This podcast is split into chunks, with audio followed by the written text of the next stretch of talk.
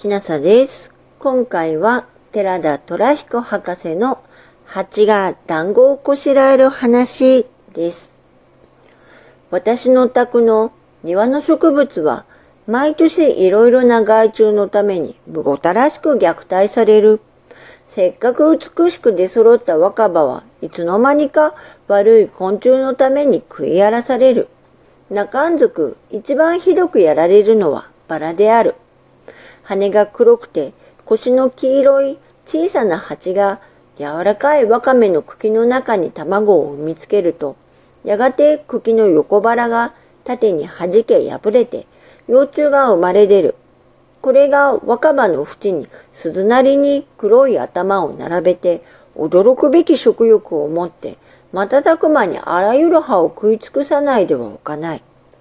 去年はこの黄色の色をしたバラの虫と同種と思われるものがツツジにまでも蔓延した。もっとも、ツツジのは色が少し黒ずんでいて、ツツジの葉によく似た色をしているのが不思議であった。何とかしてこの害虫を絶滅する方法はないものだろうかと思うだけで、専門家に聞いてみるでもなく、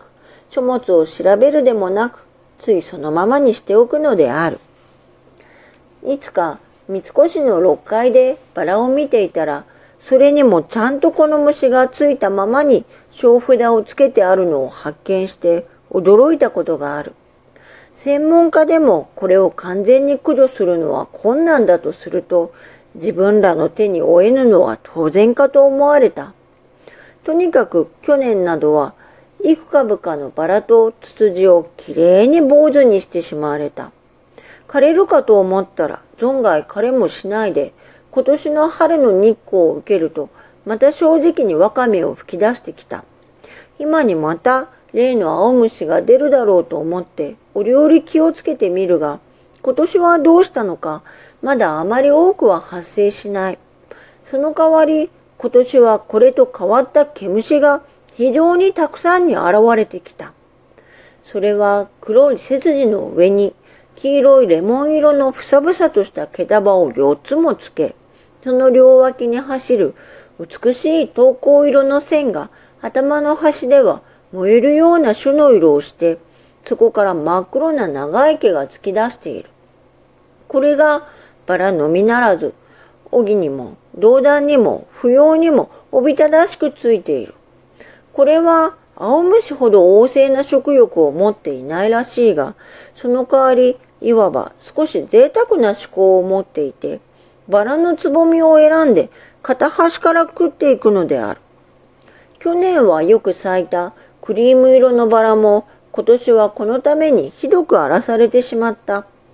子供の自分に田舎の宅で垣根いっぱいにバラが植わっていたが、ついぞこんなに虫害を受けたことを記憶しない。都会の空気が濁っているために植物も人間と同じようにたださえ弱くなっているその上にこういろいろな虫にいじめられては今にこうした植物は絶滅するのではないかと思うこともある。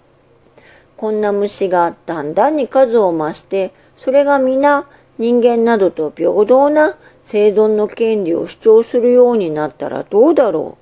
う。そうなれば虫のためには人間の方が害虫であるに相違ない。バラの花でも何でも虫のためには必要なる栄養物質であるのを人間が無用な娯楽のために独占しようとして虫をひねりつぶすのは虫から見ればかなり暴虐なことかもしれない。ある日の昼食の後で庭へ出て一番毛虫の多くついたバラを見に行った。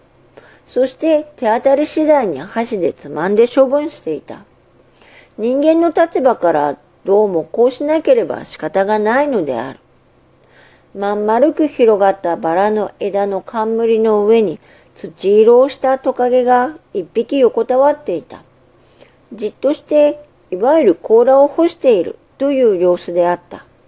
しかし、おそらくそんな生温かい凶楽のためではなくて、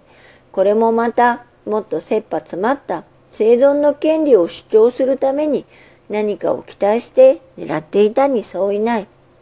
時々の時々